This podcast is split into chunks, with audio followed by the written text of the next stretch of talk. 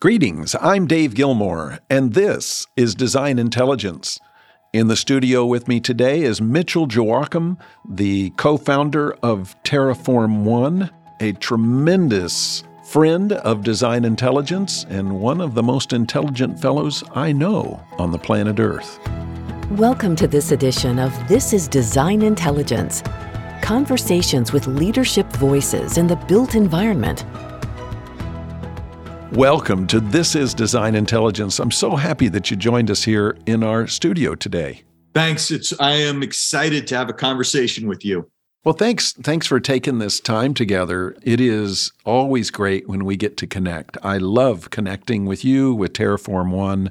It's been meaningful watching this fantastic evolution of the organization over these years. And uh, it's just, I think you had a vision, you and your team and co-founders, and that vision is is just kind of unfurling in a wonderful way. How how are you feeling about the organization over time? First of all, thank you. I appreciate that, and always enjoy our conversations over the years.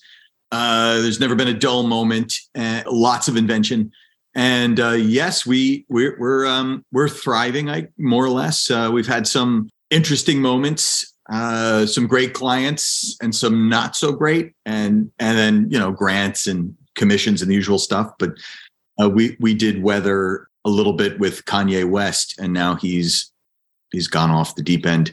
I think he was off the deep end. He's he's redefined deep end, and yeah, yeah, it's unbelievable, isn't it? Unbelievable. You um, never know, right? You never know. But he did uh, help us, you know, he's supporting our research or did. And that was a big step. And some other groups that we're involved with have been doing that. And and so uh, by this year, we should have a, a fully grown uh, engineered living material structure. So we'll have that Tree Hab we've been talking about for 15 years. It's come coming to pass. It's just fantastic. Well, you, you've really got a heck of a team. I, I did want to ask you uh, some things about the organization and you know the theme that has was central of design against extinction has founded a lot of your work and that of Terreform One. Was it an intentional shift in your thinking or approach that had you publish your 2020 book with Maria on design for life? It just seems, you know, design against extinction and then design with life almost feel like the same, like different sides of a coin. Yeah, it's a kind of a a, converse statement. Um, I get intentionally so. You, you want to always project a positive vibe as much as possible, at least.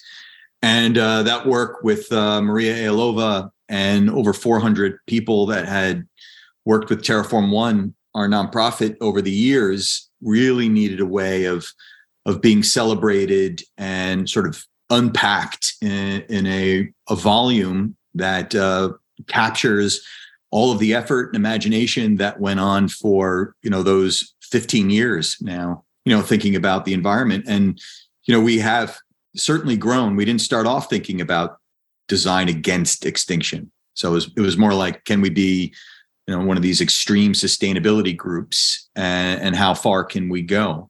And then eventually we got to a statement that we think is very cogent and defines our our first principle and our intentions which are so important in design. Yeah. Well, I think you're right about the uh, positive and the optimism of design with life. At the end of the day, that's what it's really all about. Sadly, we do have to look at what's happening with our destructive thinking, speaking, and behavior that's destroying so much. The extinction, not just of species, but the, the, the extinction that we are running towards in incivility one with another. It's extraordinary to watch what's happened in how we treat one another. Hmm. I, you know, I, I agree. Uh, we've got to get diversity right between peoples and nations, and we also need to get biodiversity right between us and every other organism on the planet.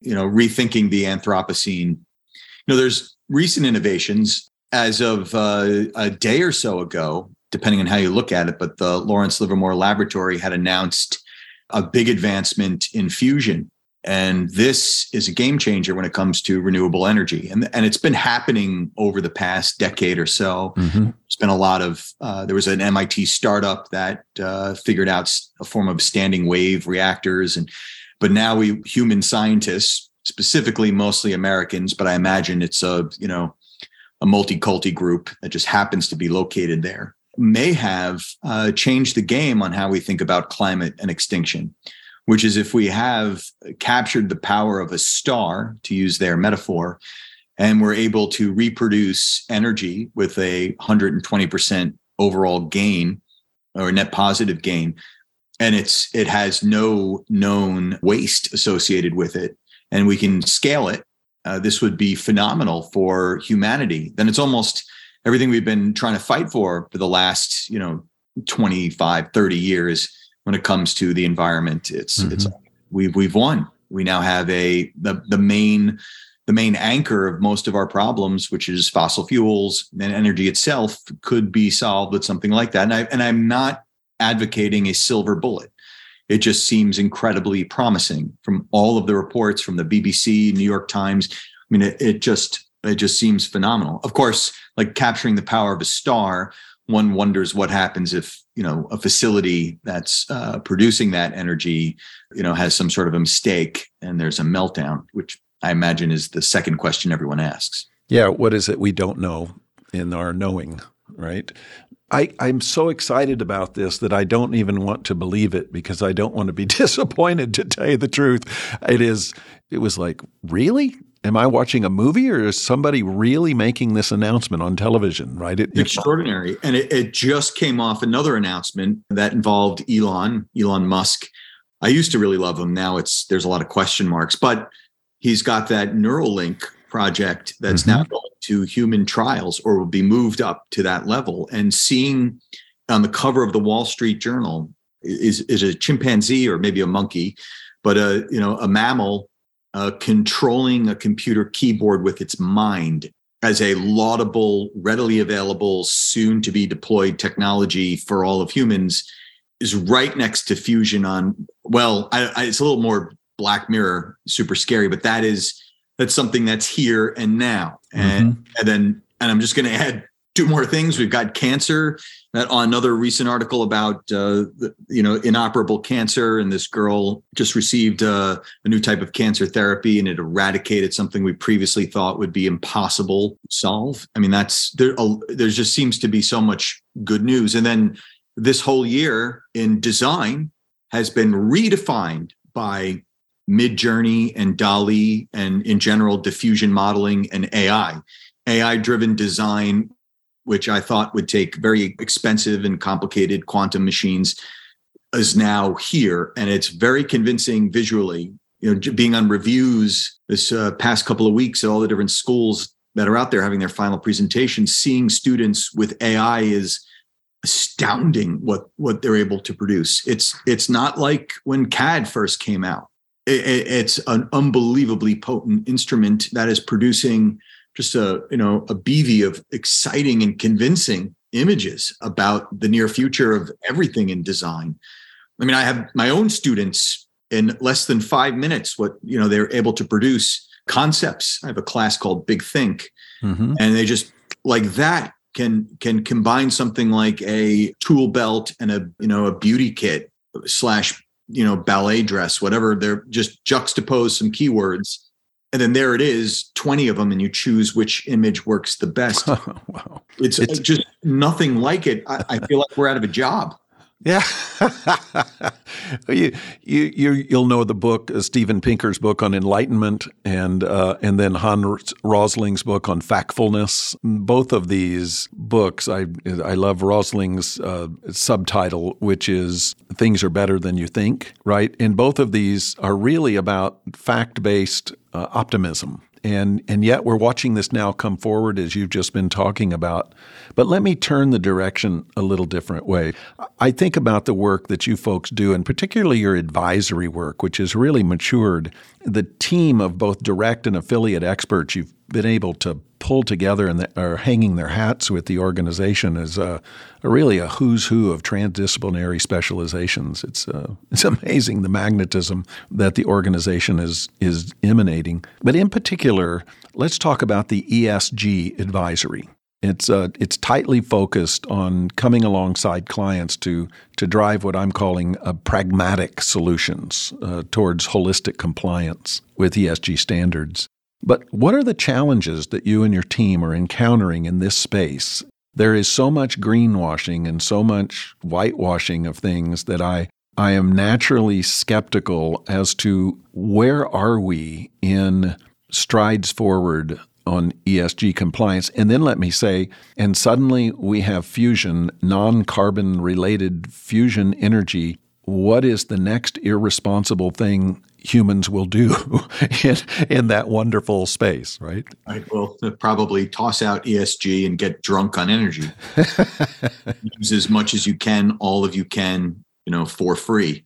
And that might change the game. I mean, if if everything from the bulldozer to you know the concrete mixer to you know, every part of getting something as energy intensive as concrete to make a building uh, if you took out the you know if they're all running on some sort of fusion based system or fusion generated electricity you can actually rethink the game entirely and you could probably have actual green concrete.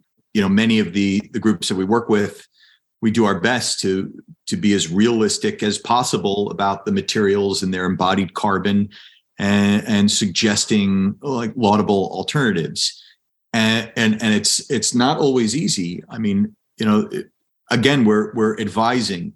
We're not developing a series of marching orders or we'll we'll give them the marching orders but they don't have to follow them. And in many cases there is a big greenwashing element. And, that is uh, that's frightening, repulsive, and unacceptable. And then we have to even demand more of ourselves to show or lead the way by example that the work that we're doing is the greenest possible variant. And you know, ESG is good as a way of changing business.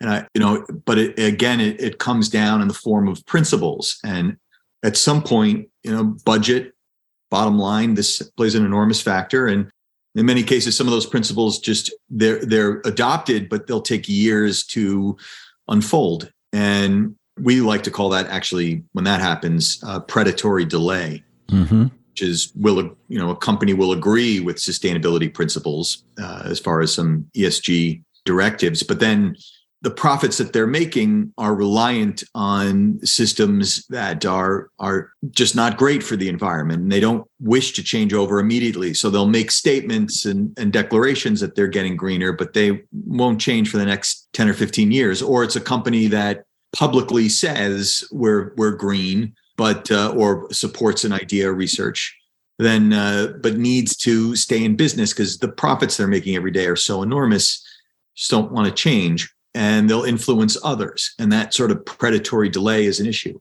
I don't know how to push things to be uh, immediate. This kind of uh, affluenza seems to overtake, you know, our long-term and even midterm goals. I think about this fusion energy opportunity. And yet I know from the time it's discovered in a laboratory to the time that it makes it out to consumable products for the natural world is many years from now. Yeah, exactly. So, Dave, the incentive from fuel companies or all of the fossil fuel companies is to delay that technology being released as long as possible they'll upfront say, uh, you know, Exxon or BP, they'll say this is a great radical technology. We're so excited to see it coming on board. We're even donating money to uh, the laboratory for more research, but not enough money to get it to work at scale in a few years. If anything, it'll be just a little bit of money and then a lot of behind the scenes wrangling to slow it down. By the way, this is, I don't believe in any kind of conspiracy theory. And I don't know how much of this is true or not, but I, I do believe in value systems and convergence. And it's very clear the value systems for fossil based companies are to generate a profit from their resources, fossil fuels. So it goes against the grain for them to, to adopt or support a technology that puts them out of business. They don't have to be in some grand consortium or group of them conspiring together behind the scenes to secretly stop something like fusion based electricity.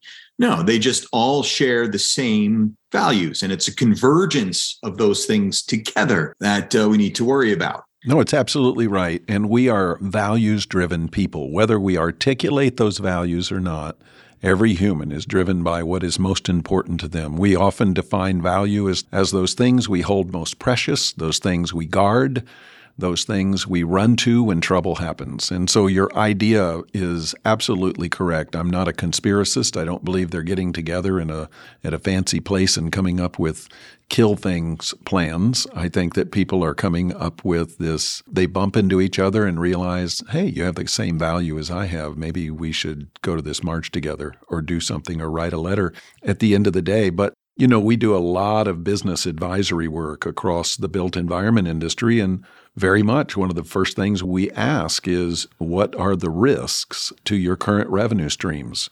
Well, it's the same question. What are the risks to the petrochemical revenue streams, right? Well, these are those things. And so uh, people are going to try to eliminate those risks if possible.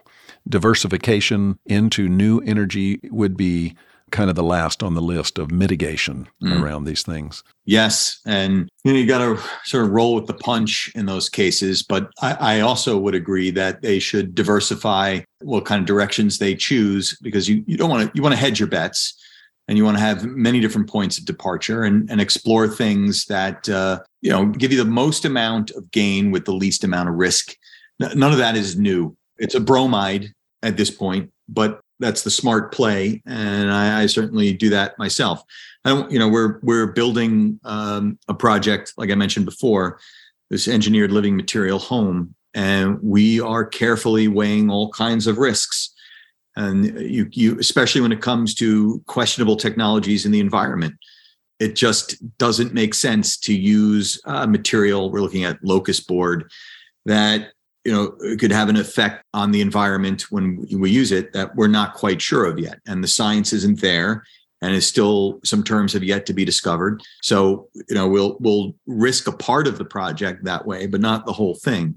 But then again like our definition of being conservative we're so far to the left as it is that we're we're just conservative on you know what will work today that we know we could use and, uh, you know have some areas that are experimental Another expertise that the organization has is in master planning, and yours particularly around what is entitled environmental master planning. It's essential to large site projects. We get that. But not everyone views this through the same lens. For instance, at Design Intelligence, we get the opportunity to witness large scale planning all over the world. But most of it, quite frankly, is with the tip of the hat to environmental variables not front and center as the nexus for how decision making is made in these contexts. In other words, here's the clipboard. If, did I acknowledge that or acknowledge that? We're looking at master planning, but are we looking at master planning through the ends and through the lens of environmentalism? Is this because there's an absence of expertise to understand that in the traditional master planning discipline? Is it a weakness of conviction? Is a is it an inability to press clients accordingly? Uh, what's up with this? Well, I know I don't use the term master planning anymore uh, for reasons of you know just the affect and the posture that it sort of announces that anyone can do something like that. But strategizing or strategic planning with the environment is probably a, a, a better term that we should be using if we haven't changed it already. Which is it's providing the kind of the grand arc or the, the central narrative how one approaches a campus or or you know a section of a city and then looks at a series of tactics after that strategy has been established that specify best practice approaches for each area and we'll divide them up into things like waste food water energy air quality mobility equity etc. And we, we do those things naturally, but the the main driver, if there is a some kind of a hierarchy in the not master planning would be the concerns of the environment. Actually, we've been working as a multi species designing group.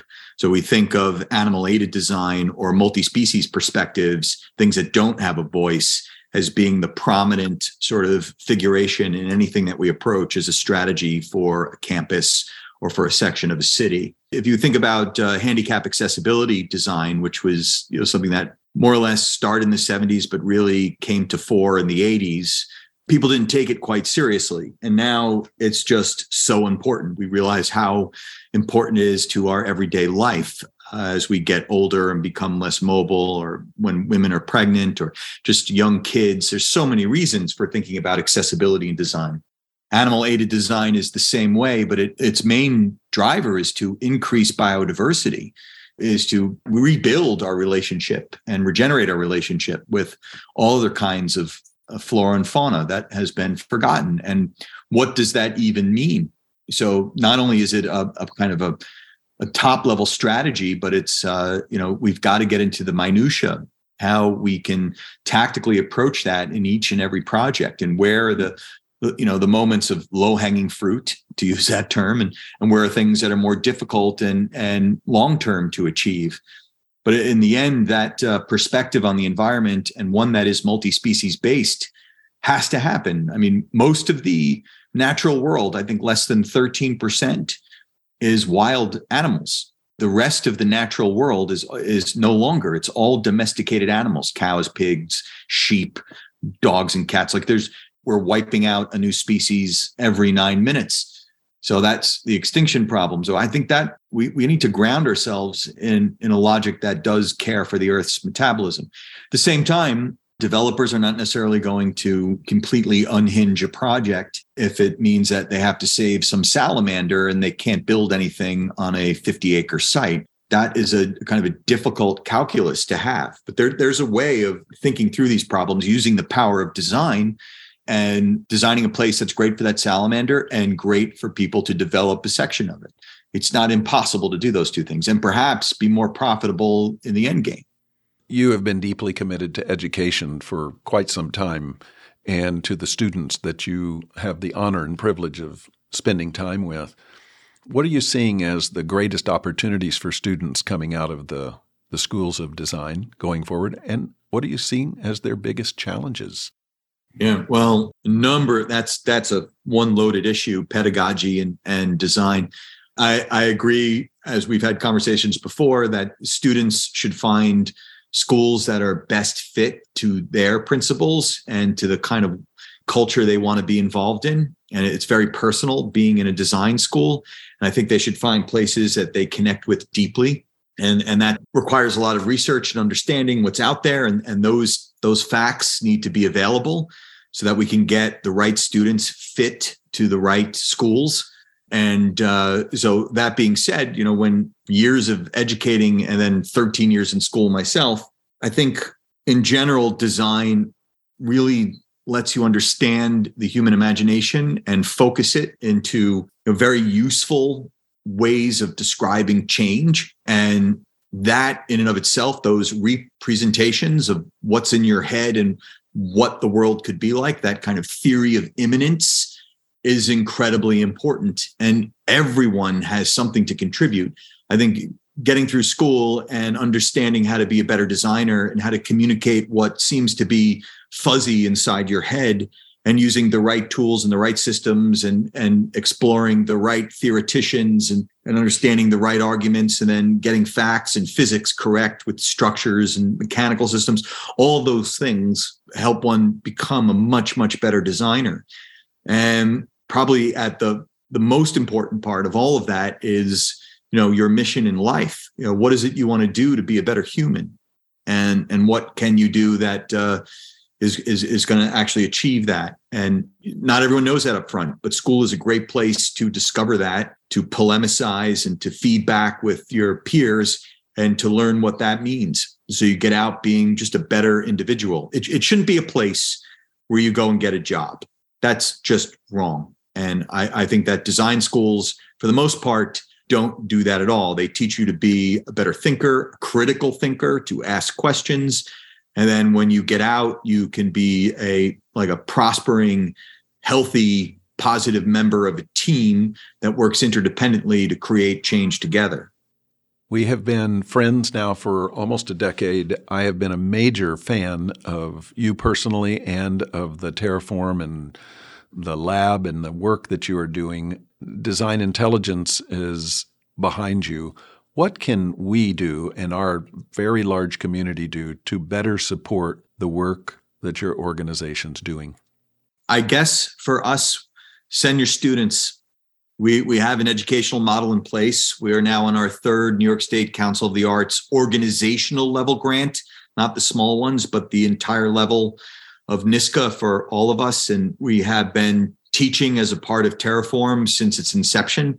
It was called the One Lab School, and any support we can get for that, especially in the way of sending some students to us, or if you're interested in giving a lecture, we would really appreciate that, especially if it's pro bono for those students.